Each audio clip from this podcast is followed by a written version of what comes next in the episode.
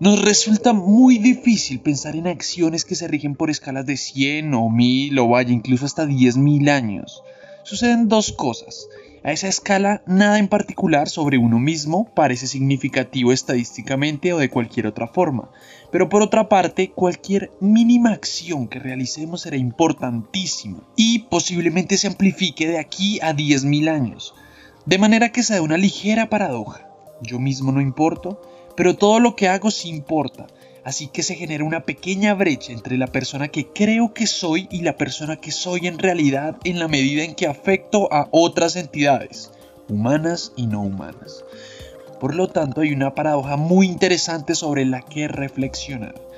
Sin más que decir, les habla Fabio Higuera, alias el Fabis, y los invito a que se sumerjan en estas historias. Si usted que me está escuchando, póngase por favor sus audífonos, suba el volumen y disfrute de este octavo episodio, el onceavo día una narración de Somos Historias.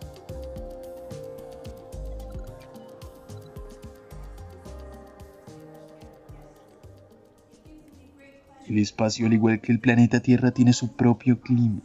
Esta región no está vacía, sino que contiene una mezcla de gases enrarecidos, eléctricamente neutros, plasma, radiación de partículas cargadas energéticamente, campos eléctricos y magnéticos, así como emisiones de radiación ultravioleta y de rayos X, junto con otros materiales como polvo y micrometeoroides.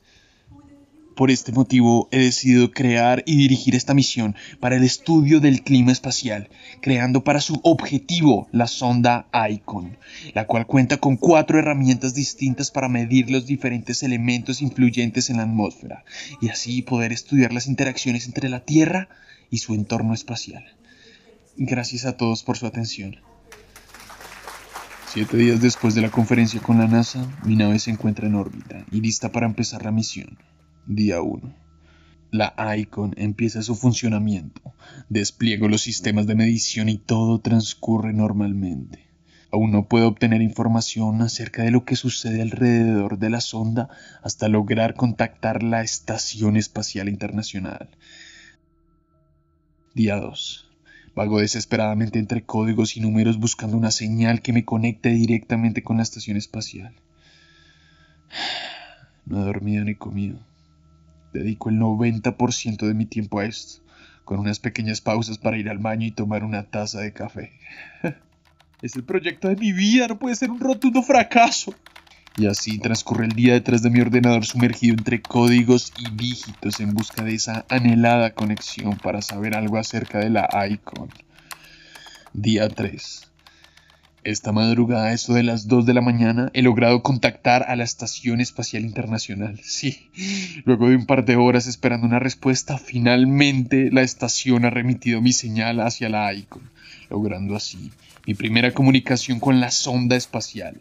Los datos que obtengo son asombrosos. Con suerte de toda esta información resultará una mejora en los sistemas informáticos del clima espacial y la dinámica atmosférica terrestre. Esto nos permitirá ver el futuro. Aumentará dramáticamente nuestra capacidad predictiva. Me siento muy feliz y orgulloso de mí. He trabajado muy duro en esto. Me debo un merecido descanso. Día 4. El día transcurre con normalidad.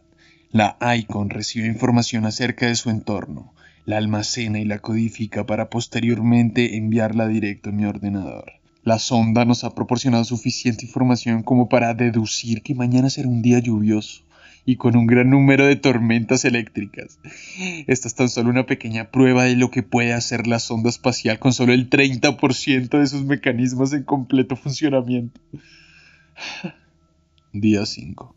Es domingo, día lluvioso. Me levanto un poco tarde, estoy relajado, despreocupado, todo salido de acuerdo al plan.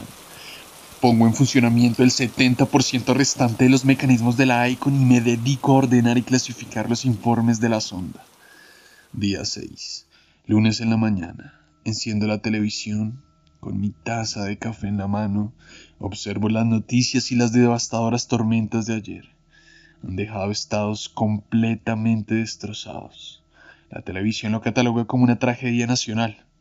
Con la Icon en completo funcionamiento puedo predecir hasta nueve meses de clima al interior de la atmósfera. Solo me resta decodificar esta oleada de información y ordenarla para así saber qué nos deparará el futuro.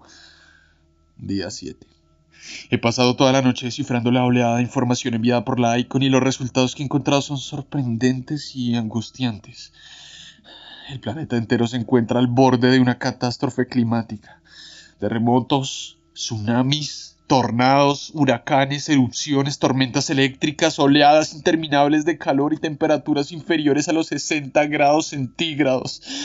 Me encuentro desesperado cansado y en una angustiante situación estoy tan feliz por el perfecto funcionamiento de la sonda, pero a la vez estoy terriblemente angustiado por mí y la existencia de la humanidad. Este fenómeno climático tan catastrófico acabará con la vida en el planeta. Tengo que comunicárselo a la NASA. Día 8. Son las 3 de la mañana. No logro conciliar el sueño. La ICON pronostica un terremoto de grado 2 en la escala de Richter mañana a las 4 pm en la ciudad de Valdivia, Chile. Espero que mi máquina haya fallado. ¿Y si realmente la ICON falló? ¿Y si toda la información que he codificado es errónea? Dios mío, estoy enloqueciendo. Dios, estoy enloqueciendo. Día 9. Han pasado varios días desde que la Icon se encuentra en órbita. La NASA ha dejado completamente de lado mi misión, al parecer por resultados inconclusos o falsas suposiciones. Es jueves, son las 3.45 de la tarde. Enciendo los dos televisores de mi apartamento. Sintonizo la radio y busco en mi ordenador todos los canales de noticias nacionales y un par de canales chilenos. Espero angustiado alguna noticia acerca de un terremoto o algún movimiento sísmico. Son las 3.58 de la tarde. Faltan solo dos minutos para el terremoto. Mi cuerpo tiembla. Estoy lleno de adrenalina y mi cabeza experimenta un punzante e interminable dolor. Me siento agonizando. Un minuto, tan solo un minuto para la catástrofe. Son las cuatro. Nada ocurre. ¿Qué ha pasado? Tal vez Laiko se equivocó en la hora unos pocos minutos. Son las 4 y 10 de la tarde, aún no ocurre nada. Han pasado los minutos más intensos de mi vida. Siento un alivio que recorre por mi cuerpo y asumo que la Icon es un completo fraude. Me tomo una ducha luego de tanto estrés, será mejor para relajarme. Pienso en que la sonda ha sido el trabajo de mi vida, por lo tanto el fracaso de mi vida. He creado una máquina que no funciona, un simple pedazo de chatarra. Salgo de la ducha, son las 5 y 15 pm y observo mi fracasado rostro en el espejo que tambalea de lado a lado. Un momento. El espejo se mueve, los vidrios retumban, suena la alarma del edificio. Salgo del baño y mi apartamento está hecho un completo desastre, los estantes se han derrumbado, hay millones de vidrios en el suelo, hay pánico por todo lado, debo salir de aquí. Bajo apresuradamente las escaleras del edificio, entre gritos y alaridos llego a la salida. Mi corazón late muy rápido. Mi cuerpo expulsa sudor por todo lado. Me siento exhausto, asustado, no sé qué ha pasado. Todo se normaliza después de unas horas. Son las 8 pm. Me encuentro en la calle. El edificio en el que vivo ha sufrido daños insignificantes. En un par de horas podremos volver a la normalidad. Hemos experimentado la secuela de un terremoto de 12 grados en la escala Richter, el cual su epicentro ha sido ubicado en la ciudad de Valdivia, Chile. La Icon. Día 10. Es viernes, son las 10 de la mañana. Luego de cuatro días sin dormir, he logrado conciliar el sueño por cinco horas. Busco los apuntes de la Icon en el desorden que ha resultado ser mi estudio después del terremoto.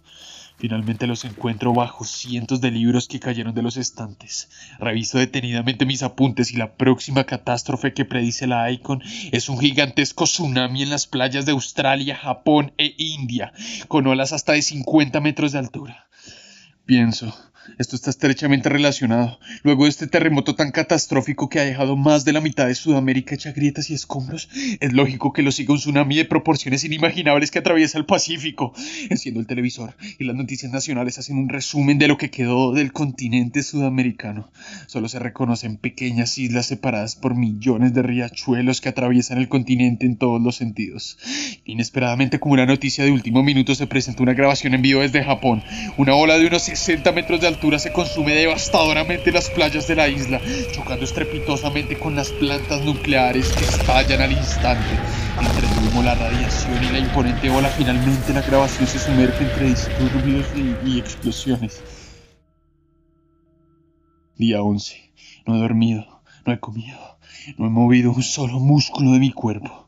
Me encuentro agachado detrás del refrigerador, en posición fetal, asustado, sudoroso y desconsolado en un llanto interminable. Luego de estas catástrofes han desaparecido tres continentes completos, Asia y Oceanía en la mañana de ayer, después del devastador tsunami y gran parte de América, lo que comprende a su parte sur y centro a cuesta del terremoto registrado en lo que era Chile. El mundo está consternado por estas tragedias de millones y millones de personas. Los gobiernos están prevenidos, pensando en algún sistema que los proteja, pero todos sabemos que nada nos salvará.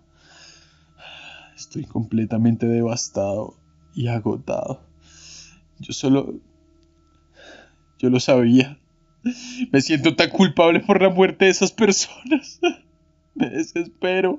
La ira se apodera de cada parte de mi cuerpo. Golpeo mis puños contra la pared, mis nudillos sangran.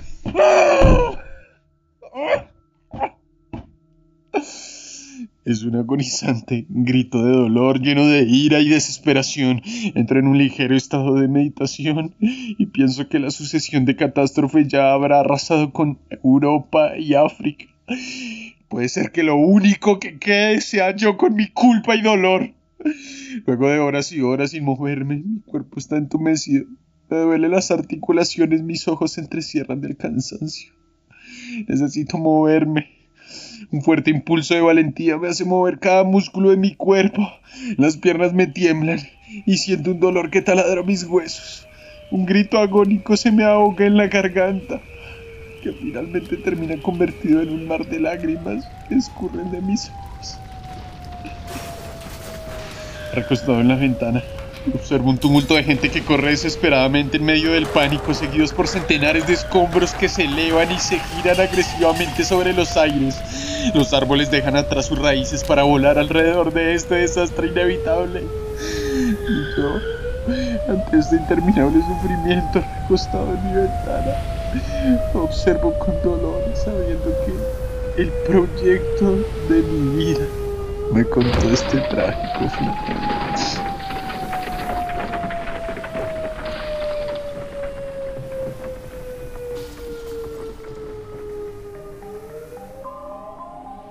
Las naciones alrededor del mundo han estado desarrollando sus capacidades para entender, predecir y trabajar alrededor de los efectos del clima del espacio. La NASA, junto con otras asociaciones gubernamentales en Estados Unidos, por ejemplo, la NOAA y la NSF, y en colaboración con otras naciones, está trabajando para mejorar nuestra comprensión científica de las causas del clima espacial, para que así podamos algún día tener una capacidad predictiva del clima terrestre. En este contexto, ICON trabajará directamente para mejorar nuestra comprensión de las formas, cómo el clima terrestre afecta el tiempo espacial y poder mejorar nuestra capacidad de hacer predicciones. Las devastadoras inundaciones en Europa muestran la urgencia de actuar contra el cambio climático. Las fuertes lluvias que han provocado inundaciones catastróficas en varios países de Europa Occidental son solo el último indicador de que todos los países deben hacer más para contener los desastres inducidos por el cambio climático. Subrayó este viernes la Organización Meteorológica Mundial OMM. Al mundo se le está acabando el tiempo para limitar el aumento de la temperatura global por debajo de los 2 grados centígrados. Una cuestión de vida o muerte para los países vulnerables al clima que están en primera línea de la crisis, reiteró el jueves el secretario general de la ONU. Una excepcional y peligrosa ola de calor está azotando el noroeste de Estados Unidos y el oeste de Canadá. Es probable que las temperaturas superen los 45 grados centígrados, al menos otros 5 días más, con noches extremadamente cálidas entre medias. Las temperaturas extremas suponen una gran amenaza para la salud, la agricultura y el medio ambiente, ya que la región no está acostumbrada a tanto calor. La Organización Meteorológica Mundial OMM informó este martes que la ola de calor extremo que ha batido récords de temperatura dos veces en 48 horas en el noroeste de Estados Unidos y en el oeste de Canadá se refleja en gran parte del hemisferio norte. La portavoz de la agencia alertó en una rueda de prensa en Ginebra de que las altas temperaturas continuarán en los próximos días. No podemos seguir así. El planeta nos está hablando y nos da señales de que nos enfrentamos a la amenaza de graves cambios ambientales globales. No nos queda otra. Hay que lograr la estabilización de las concentraciones de gases de efecto invernadero en la atmósfera a un nivel que evite riesgos peligrosos para el planeta. ¿De qué estamos hablando? De la economía verde que apunta significativamente a reducir riesgos ambientales y a minimizar la escasez ecológica. Es decir, proyecta un incremento de la demanda de materiales estratégicos, ecoeficientes, de recursos energéticos no asociados a los combustibles fósiles y al cambio del uso desmedido del suelo que afecta al mundo rural, a los montes, bosques, al agua dulce, el aire y a nosotros mismos.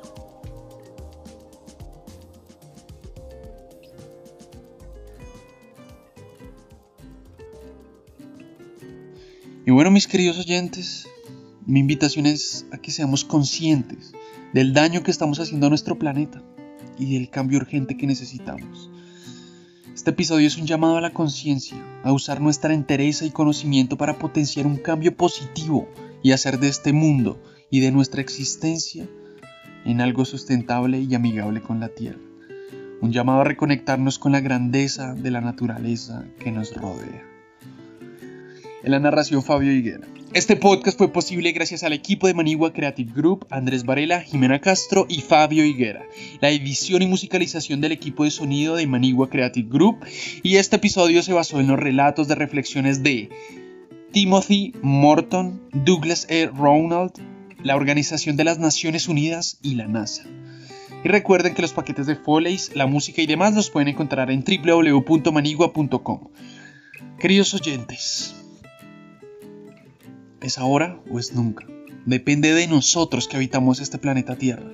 Si otras generaciones futuras, descendientes de nuestra propia sangre, van a poder vivir en un país donde se pueda respirar aire, donde se pueda vivir tranquilo, donde haya agua, donde los bosques no estén talados, donde los recursos naturales los preservemos y los administremos lo mejor posible. Si se puede, si se puede. Y pues bueno, queridos oyentes, si quieren que los deleitemos con alguna historia, con alguna narración, escríbanos en nuestras redes sociales, en Instagram como manigua-cg y el resto de redes sociales estarán en la descripción. Si desean algún relato, alguna historia, alguna anécdota, algo que los haya marcado y que quieren que lo narremos en este programa, Coméntenos para nosotros narrar esas historias en este programa, porque siempre estamos para complacerlos. Nos escuchamos la próxima ocasión y a cuidar el planeta, mis queridos oyentes. Muchas gracias.